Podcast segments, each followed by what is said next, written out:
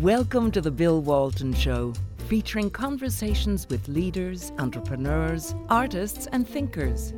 Fresh perspectives on money, culture, politics, and human flourishing. Interesting people, interesting things. Welcome to the Bill Walton Show. Um, today I here with my friend Jay Richards, who's executive editor of The Stream and co-author with Douglas Axe and William Briggs of The Price of Panic and How the Tyranny of Experts Turned the Pandemic into a Catastrophe. Well, we were very skeptical about the lockdowns, very skeptical about masks, and also very skeptical about how lethal the virus was. Well, uh, a couple of weeks after we did the show, uh, Jay got the virus. He was a genuine COVID 19 uh, uh, patient and went through the whole process. And Jay's back today to talk about what that was like and how he feels about uh, things right now. Jay?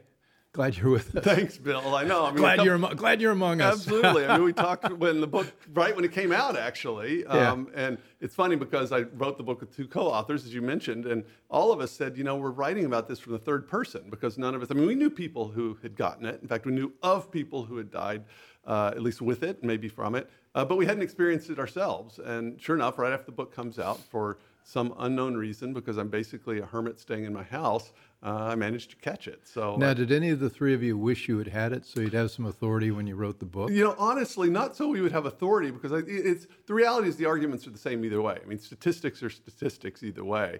But I thought it would be nice to have been able to have experienced it from the inside because we had to just sort of read about it or ask people. Now I've I've seen it from first person, kind of workers on the front lines, at least what it's like for me. Of course, different people have different symptoms, but at least I knew what it was like for me. It's sort of, I think, representative for somebody my age. So, set this. How did? Yeah. How, how, did? What?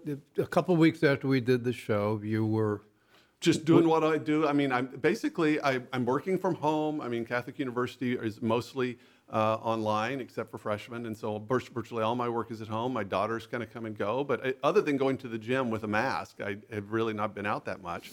Uh, but I just got what was essentially felt like a cold, a sort of mild cold, a stuffy head, kind of tired and fatigued. Just what in a normal, uh, prior to 2020, I thought, oh, rats, I've got a cold. Mm-hmm. Didn't really think much about it. Uh, but eventually, after a few days, took my temperature and it looked like I had just almost a degree above normal temperature and thought, you know, I should really get tested uh, for COVID 19. So I went through uh, one of these drive through uh, clinics at an urgent care, which was actually pretty efficient. You do an online consultation with a, a physician, and then you do a drive through. And I actually did the, the swab test, not the PCR. So um, the swab test. The swab test. They're all, all, all, swabs, but there's a PC. Either way, they're sticking a swab in your nose. But okay. one is a sort of quick antigen test.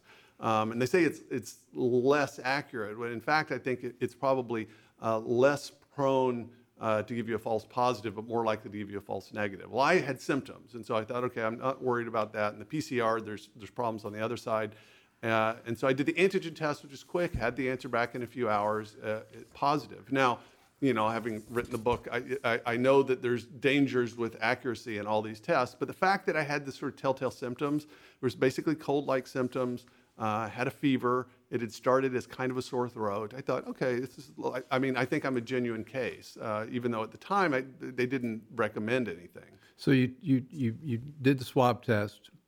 How soon did you know?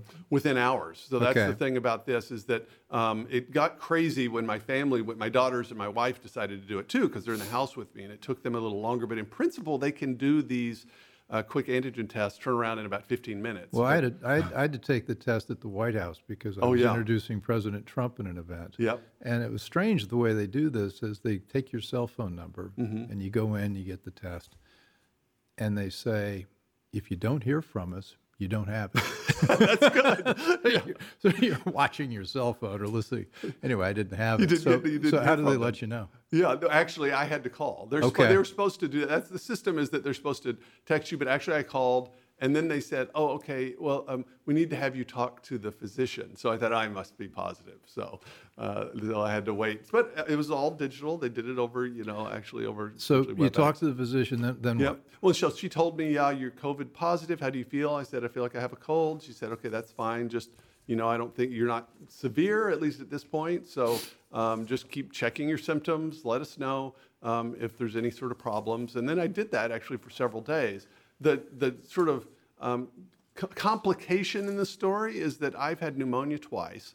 The second time I had pneumonia in 2016, it became pleural effusion, which is essentially when your lung sticks to the inside of your chest cavity. So, so you had what, a comorbidity. Yeah, not exactly a comorbidity in the sense that I didn't have some disease Right. like obesity or type 2 diabetes or something like that. Right. Um, but I had had something, I had sensitive lungs essentially. I mean, this was a major episode, two weeks in the hospital, most of that in intensive care, major surgery.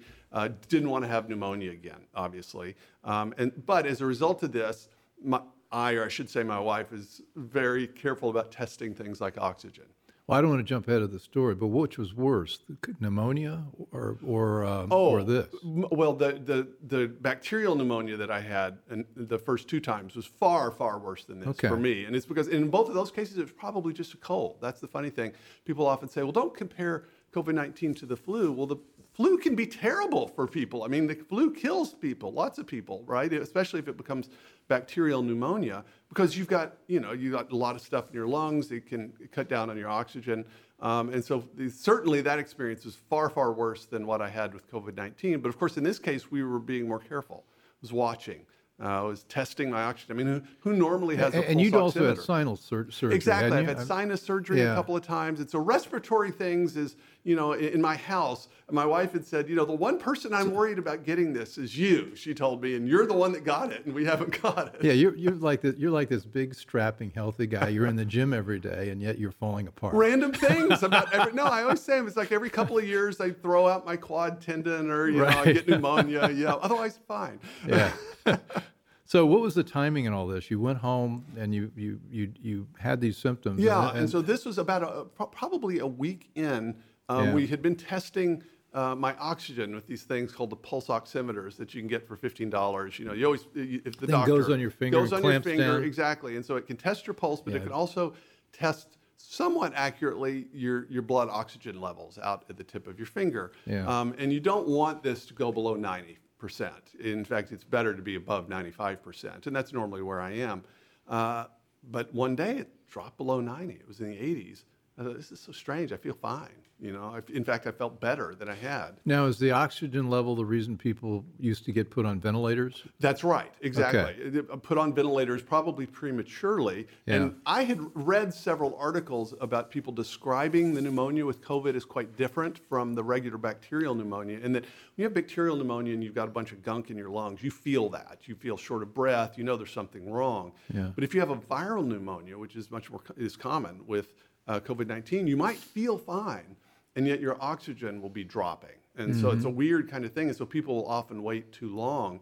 And so that's why we were actually testing it. And so at first I thought, I feel too good for my oxygen to be 87. There's got to be something wrong with this. My wife went to the drugstore. We got two pulse oximeters, which didn't agree, but both said that I was below 90. And so we asked her doctor friend, and she said, "Hmm, better safe than sorry. You better go to the emergency room. So I did. I went to the emergency room right here at Holy Cross, actually, just a few miles from here uh, in, in suburban Maryland outside DC, and uh, got to experience how COVID 19 patients are processed essentially. How'd that? What? How? I mean, so in this case, uh, Holy Cross had actually built a separate facility over part of their parking lot during the spring. So remember, there's the worry about uh, ERs being overrun, and so they had built This this was their version of the aircraft carrier. yeah, exactly. Off Manhattan. Exactly. Sort of a temporary structure that's not not a tent, but feels like a tent on the inside. It's hard-sided. The giant HEPA filter, of course, and essentially it's a way to quarantine the people that might have COVID from everybody else that's in the emergency room. They had never. They said they'd never actually used this in the spring or summer, and this was the first day they had opened it because of an you know news of increasing cases. So it was me and three other people that were waiting for their tests, but they could do blood and chest X-ray and all this kind of stuff. Um, and so they tested my oxygen, which seemed fine when I was seated, but did go down when I was walking around, which was kind of a bummer. I was hoping it was just, you know, sort of bad instruments. So they did a chest x-ray and said, yeah, you've got the beginnings of viral pneumonia, uh, essentially. And so that's probably what it is. But again, no, no coughing or phlegm or anything like this. So what's the difference between COVID nineteen and viral pneumonia? Well, I and mean, so- is it these things? Yeah. I, may I may I state for the record, I find this incredibly confusing. It can be. I- as, as to which disease you have. Yeah, and- absolutely. And so it's the same thing with the flu. So the flu, of course, is a virus, but the flu usually what, what ends up if somebody, something's really bad with the flu. Of course, the symptoms can be bad, but if it becomes infected with bacteria, right? So what can happen is that you start with a virus, right? You get the infection, it lowers your uh, essentially your immunity to other kinds of things, and then bacteria take over in your lungs or in your respiratory system, and then you have bacterial pneumonia. Viral pneumonia is just essentially the inflammation that you get from the virus itself, but but bacteria have not settled in, and so you can still have this kind of swelling and reduction uh, in your capacity essentially to, to get oxygen into your system just from the virus itself. And we know that this this bacterium, I mean this virus attacks your respiratory system, your your sinuses and your throat and your in your chest. Now, are the treatments different for that? I mean, what Well, they, they, they started treating you. What did, yeah. So what they did did, you they- stay in the hospital? I did. I stayed in the hospital overnight, Okay. uh, in part so that they could do a bunch of blood tests. And Mm-hmm. essentially, what I discovered is that um, the the frontline workers, uh, you know, the people that are really on the front line, so ER doctors, the hospitalists, and the doctors and the nurses that are dealing with this, they've learned a lot in the last several months. For one thing, they're not putting people on respirators nearly as quickly as they can. Mm-hmm. They're also doing things like they'll give you a lot of things that are fairly benign that might work. So they'll give you a bunch of vitamin C, they give you a bunch of zinc, a bunch of vitamin D. They even gave me, I think, Lipitor, which is a statin that, of course, is for cholesterol, but there's some evidence it might kind of help. Pepcid, right, which is a uh, something for heartburn. They give, give you that because there's some kind of correlation. It's it's probably So just, they just a correlation. walk through Walgreens and Yeah, no, but it's like okay, there's some evidence, and we know this is almost certainly not going to kill you to take a Pepcid. So they give you a lot of this stuff, and then they do go ahead and they gave me a couple of antibiotics by IV, and then a, a steroid, basically an anti-inflammatory by IV. Though you don't, of course, need an antibiotic per se if you it's just a viral infection because the antibiotic would be for the bacterium but there's some evidence that for some reason some antibiotics seem to have a, an effect maybe an anti-inflammatory effect or something in helping this and so they tend to do that though i didn't have to stay on the antibiotic. But when they released me i did have to stay on uh, the, the steroid uh, dexamethasone, which Yeah. is the kind of common treatment. And I can say that the, the symptoms from that, uh, the bad effects from that, were far worse than anything with COVID, actually. Uh, you're watching the Bill Walton Show. I'm here with Dr. Jay Richards, and uh, uh, Jay's the author of The Price of Panic and also a COVID 19 survivor, and we're talking about what that experience was like. So the drug they gave you afterwards, which was that was actually worse than everything else. Yeah, it was. I mean, that's and I've heard this, but it's a it's basically an anti-inflammatory steroid that you Yeah. take, which is really, I mean, it, it strikes right at the symptoms. If you're having inflammation in your lungs or in your bronchial tubes, it's exactly what you want.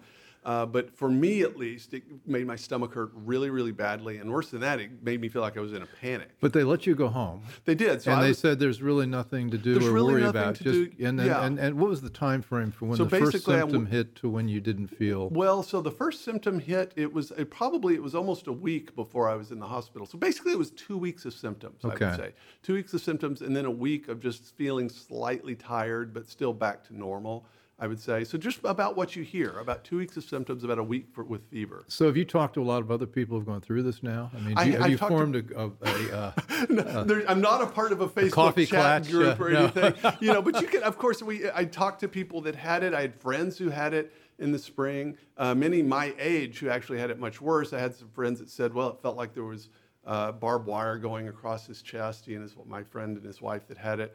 N- I had nothing like that. It was basically, uh, it, you know, in terms of the way it felt to me, it was essentially a cold that then I think honestly because of my sort of complexities with my lungs um, caused my oxygen to drop. Now the question is, if I hadn't had the pulse oximeter, would it have sort of cleared out anyway? Because I was being, you know, I was resting. in other words, it was the oxygen that the- sent you in. it- if you had, if you, had, not known that, it might have just That's gone. right. And in fact, my, my general practitioner, when I met with him afterwards, said, you know, it's quite possible that you would have been fine. You know, there's always that dilemma that if you test, you know, if you do a full body scan, you might find something you wouldn't have otherwise found that you would have survived, right? But then you got to treat it. And there's no way to know that after the fact. So we just thought it's kind of better safe than sorry. What about the emotional impact of this? Was there any point, any moment where you said, "Oh my, this is it"? No, not at all. Yeah. Um, and, and part of that is just the kind of the way it feels. I mean, if you have a really bad flu and you're dry heaving, you know, there's that moment where you think I might die, and then there's that moment where you think you might not die. You might keep living with this, right? In my case, it was nothing like that. Now, some people that have this do have much more kind of flu-like symptoms, but this was basically the way it felt. It felt like a really a mild cold, except I kind of had a slight fever at the beginning. Well, you've written now about also what the healthcare workers Yeah. are going through. You learned a lot in this Oh, about yeah. what they're doing, and I think your respect for them is going way up. It has. I mean, of course, I, I, I assumed they were having to I mean, not that you didn't respect no, them before, absolutely. but- But, to see it, you Yeah. know, to see it, and of course, I had to abstract myself because they were they did a, you know, they take a, um, it's called a arterial gas measure in which they stick a needle in your wrist artery. It's the best way to get your oxygen and CO2. So if you don't like having your blood drawn, try the try the arterial draw, right? And so, but it's the way they test. It went this. into not a they vein did that, so artery? not- yeah, into an artery. And so, I mean, and so I had, you know, basically they're running out of places to poke. So I was having to abstract the torture from uh, what I was watching, which is nurses and doctors. I mean, first of all, they're not wearing those little surgical masks. They're wearing very often two masks, an N95 without a valve, properly fitted to their face, face shields, goggles, gowns, uh, gloves over the gowns. This is, you can imagine if you're doing this eight, 12 hours a day, and you're having to communicate with patients, some of whom are not having an easy time speaking. And if you're, say, in, the, in this temporary facility with a loud HEPA filter, you can imagine the kind of communication difficulties. And this is what these folks are doing. Um, and it's hard. It, it's hard now. I was, they wondered, I never told anyone, oh, I've got a book on this, so I want to ask you questions. But I, I was sort of, I, you know, I wanted to know what it was like. Most of them said, well, you know, we're kind of used to it. And none of them were panicked. and what did they tell you about other patients? I mean, you you're a, you're, Yeah. you're a gregarious guy. I'm sure you got engaged in. Oh, what did what did they say? They, they told me, well, first of all, most of the people that were in the hospital were older than me and really in severe. well, that's the risk group. Yeah, exactly. And they said, you actually, you seem fine. In fact, the, the doctor that I saw that morning said, you seem fine. I think you can go home. Uh, you're definitely better than everybody else that's here. The other people that I saw in the, you know, sort of clearing center uh, in the temporary ER were, you know, people that probably had symptoms and thought I better go in and get tested. And so they were waiting. Um, it certainly wasn't overrun with people. I think they were prepared for that. There were clearly a lot of people on staff. Um, and, you know, in, in some ways, I, for me, I felt like my impression is that the people on the front lines, the healthcare workers that are actually dealing with patients, are learning from experience. Policymakers, on the other hand, don't seem to be very quickly learning from experience. I mean, it's one thing to have advocated, for instance, population wide lockdowns in March when you don't know what you're dealing with, but to still be arguing this when we have so much data. What did what did the hospital workers, healthcare workers, think about the lockdowns? I don't know that I actually asked them specifically Yeah. about that. I, I, one expressed, one uh, man that I think was a nurse expressed skepticism about it, but it was sort of on his own. Um, but but the lockdowns, but in particular. Now you've you you raised a point about masks and inferring from what they're wearing in the in the hospitals, they don't believe the cotton masks really do anything. Th- no, you're never going to see. I mean, it if they believe that, they Yeah. wouldn't they wouldn't They do all wouldn't the do extra that. stuff. And that's all. I mean, if you actually study the data, you know, it's not like we just start, started thinking about masks this year. We have been studying the effects of masks since the Spanish flu and trying to figure out what works. Yeah, and what there's some doesn't work. pictures of people in World War One and with cloth masks same and masks we But- have but now. I'm telling you, no healthcare worker that's trying to avoid a virus is wearing one of those. Yeah. uh, one of those surgical masks. That's just not what they're for. Those are for if you, the wearer preventing you from basically spitting on people, and that's really what they're they're used for. They don't expect them to stop a virus. So the spit would be a conveyor, but nothing else would be. I mean, it had to be. I mean, But yeah. uh, so if, if you're just a, a large globule of spit, Yeah. right, it's going to catch that. The problem is that it's likely that this virus, just like the flu virus, in many cases is being transmitted by aerosols. And aerosols are the very tiny particles. Again, they're still sort of moisture carrying the viruses. Explain aerosols to me Aerosols because just- I, I think of aerosols. I think of the you know the the shaving kit. Yeah, exactly. Not that. Yeah. No. So basically, the an aerosol, would be think of it as a mist th- that's fine enough that it can just st- hang in the air. Okay. right? So if you spit, the spit doesn't sit there in the air. An aerosol can, can sit in the air because the particles are so small, maybe for hours before it dissipates. Think of it, it's like a Do masks work with aerosols? Not those kinds of masks. No, they not just not, go right through. Not the, the, mask that ninety-eight percent of people are wearing on the no, street. it doesn't do. Don't don't, don't do really do anything. In fact, Okay. the other thing is even if it was a solid mask, um, you know, you got the same sort of volume in your lungs either way. And so if it's not fitted to your face, the air's just going to go around the mask. And so that's why you need a mask that, first of all, really filters, and then it has to be tightly fitted around your face so that the air has to go through that filter. And so that's why, like the N95 mask, you know, it's, it's going to probably make a difference if you're wearing it right. So that's what the hospital, the healthcare workers wear. Now, I've also been reading now that they also think that the eyes can be a source. Oh, absolutely. So Yeah. we're missing that. I mean, the, all this craziness about masks. Yeah, that's right. And then that's why hospital workers, so they wear goggles or face shields and things like that. Because Yeah. basically, just think of these little tiny viral, viral particles in tiny little uh, bits of moisture floating in the air. They can get in your eyes, they can get in your nose, they can get in your mouth. And, and unless you're really protecting those, there's not all that much you're going to be able to do to prevent it. What about hospital crowding? I mean, we're now in December. We are. And the, you mentioned the political response. Yes. There's all this, oh my God, cases are going up, going to lock Yeah. people down. You know, the, the restaurant in my, and the place where Sarah and I go in our neighborhood now had like 14 tables. Now it has two. Oh, it's sad. We're very spaced. yeah, very spaced. But so the politicians have reacted by making it even tougher to, to, to congregate. yes. What did you learn that would give you a point of view about that? Well, uh, certainly, um, i i- this is a respiratory virus. And so what's happening right now is similar to what happens during flu season. So, of course, they're going to be not merely by cases, let's just talk about actual cases that need to be uh, treated, right? So, I do think there's an increase in that, as would be expected with a respiratory virus. The problem is, is the way we're coding this now. Um, we don't actually know what's happening with the flu because the way the CDC, in fact, the CDC quit tracking this on the website recently. And so it looks like we may be counting lots of cases as COVID cases that could very well be flu cases, or at the very least, we're not really tracking the flu anymore.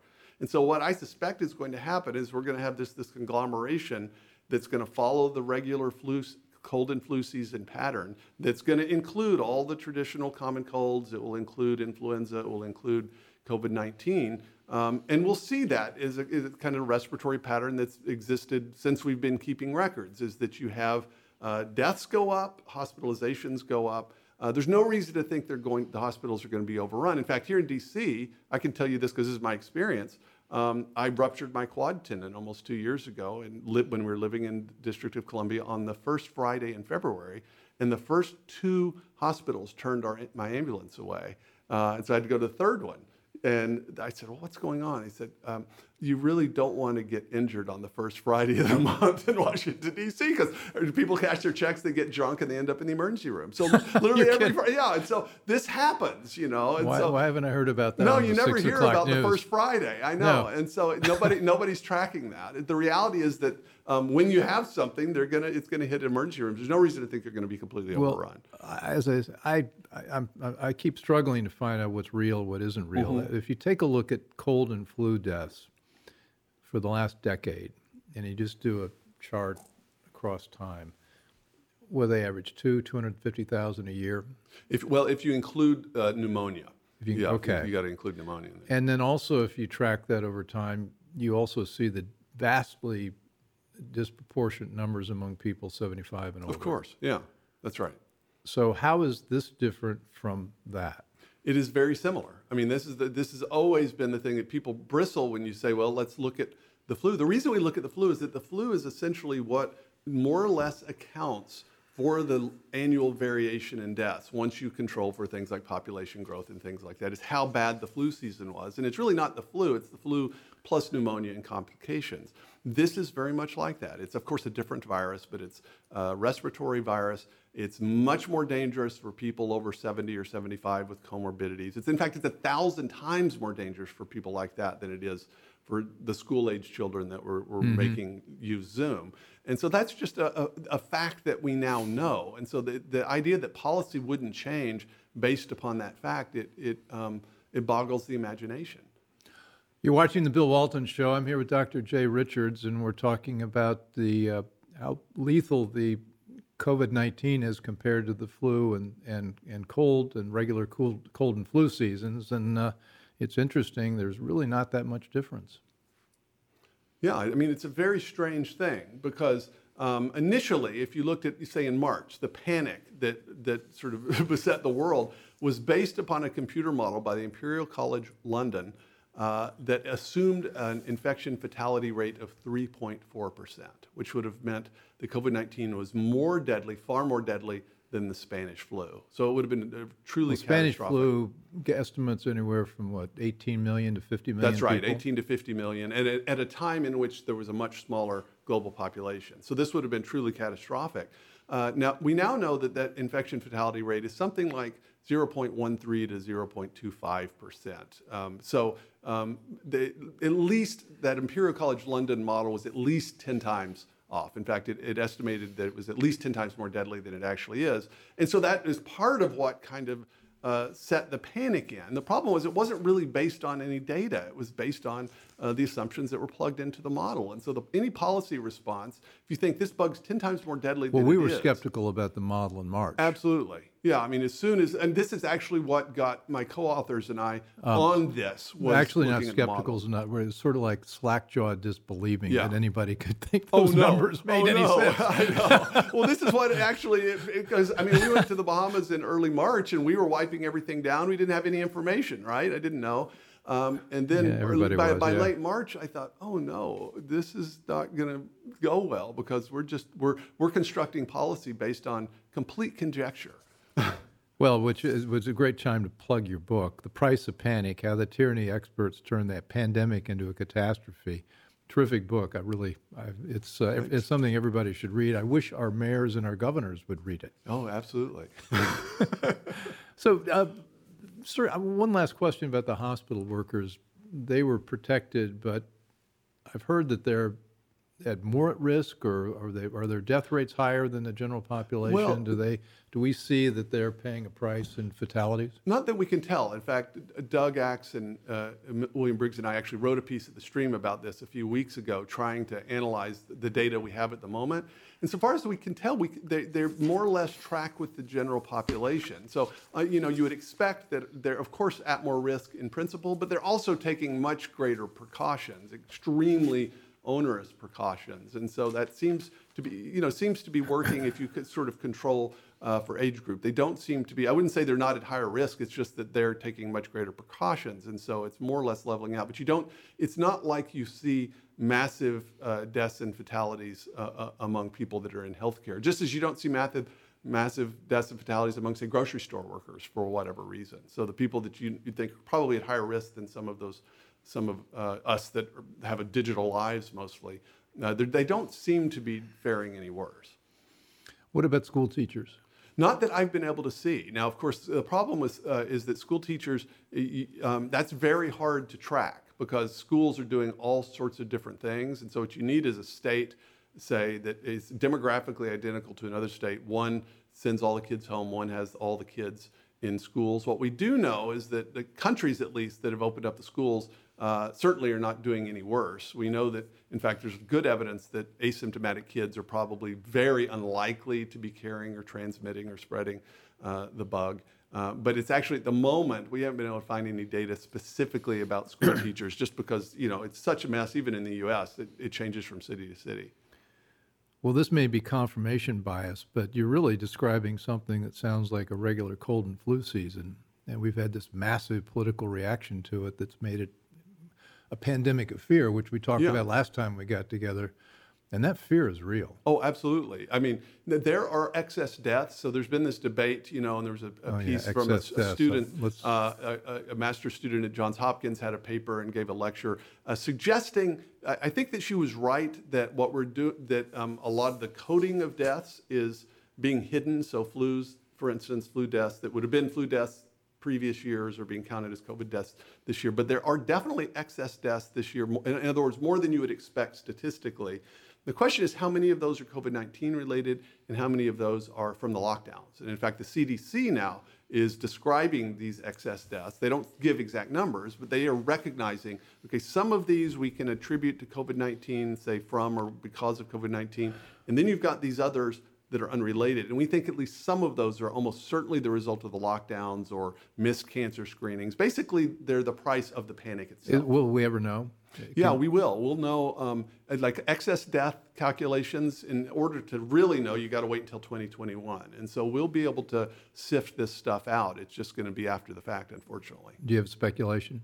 Yeah, I we think that excess deaths from the lockdowns, I'm speaking kind of generally, will probably about equal the deaths from COVID-19. There'll be a, the, the the cost of the response will be as great as the deaths itself. Now, the now the the advocates of lockdowns would say, well, the deaths would have been much greater if we hadn't locked down.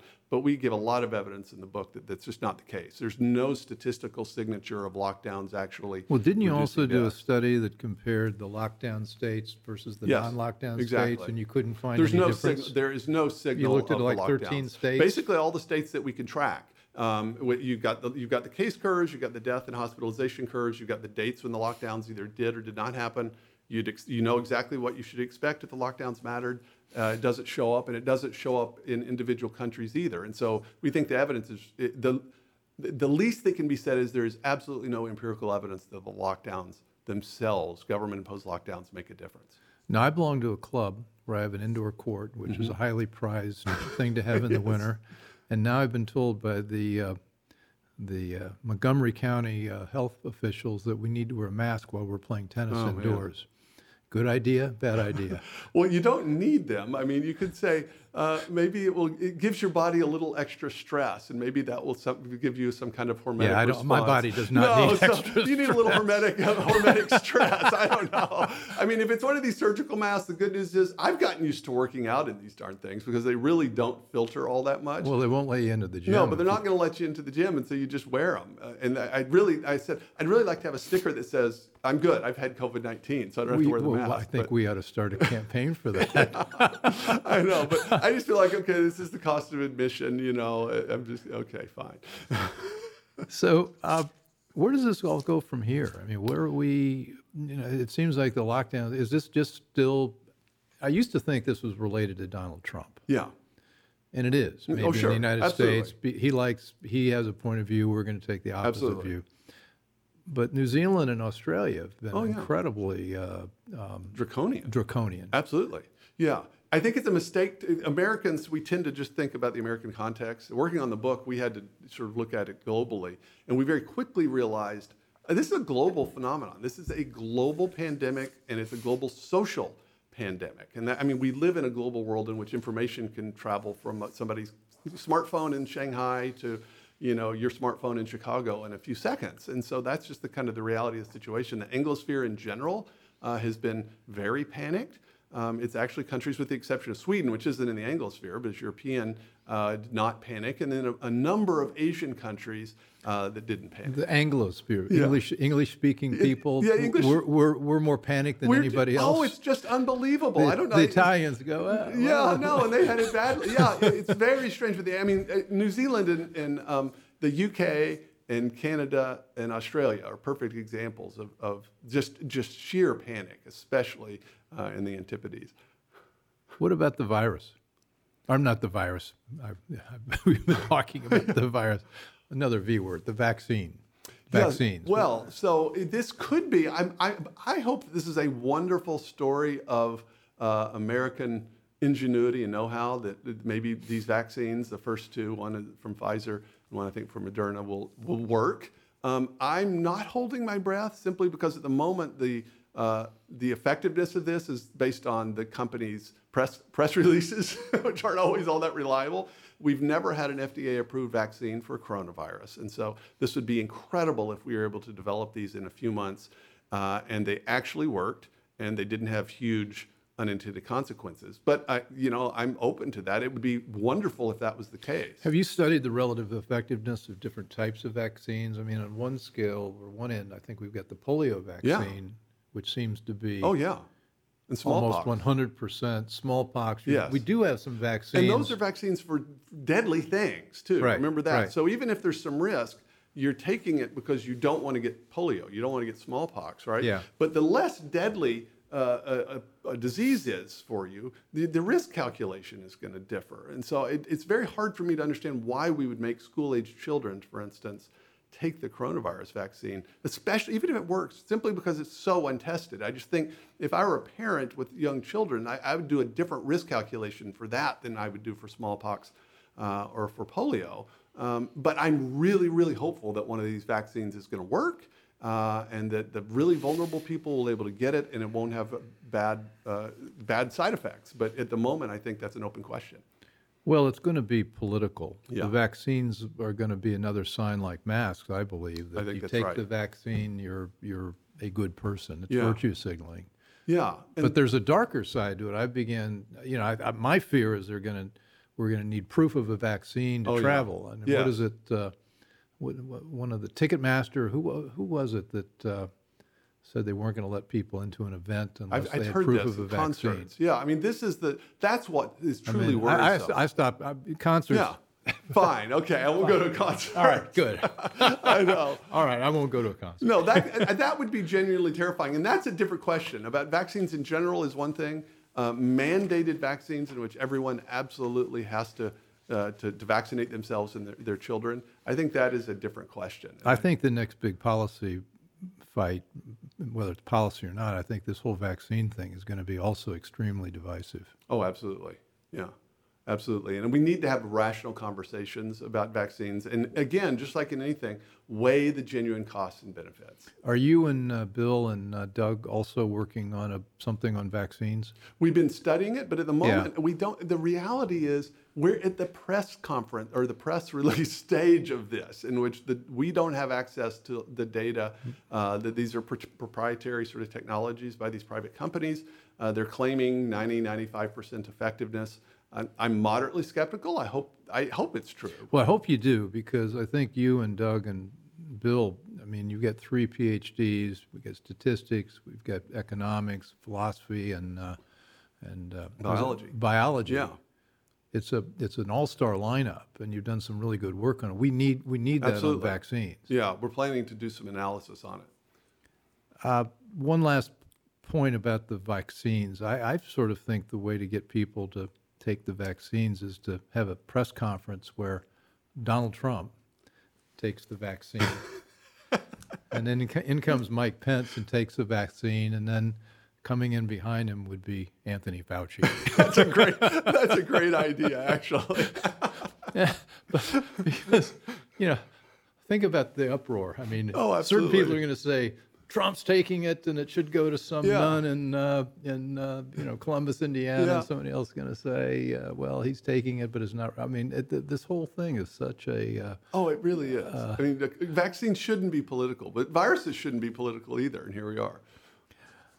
That sounds like a final word. Until our next one, and don't get virus between get don't get something else between our, our show and our this show and our next one. So Jay Richards, he's uh, author of The Price of Panic: How the Tyranny of Experts Turned a Pandemic into a Catastrophe. Uh, Jay is always insightful and bright, and I'm thrilled he got through the COVID 19. And it sounds like uh, it's something we can all survive if we take care of ourselves. So thank you. I hope you enjoyed the conversation. Want more? Click the subscribe button or head over to thebillwaltonshow.com to choose from over 100 episodes. You can also learn more about our guest on our Interesting People page. And send us your comments. We read every one, and your thoughts help us guide the show. If it's easier for you to listen, check out our podcast page and subscribe there. In return, we'll keep you informed about what's true, what's right, and what's next. Thanks for joining.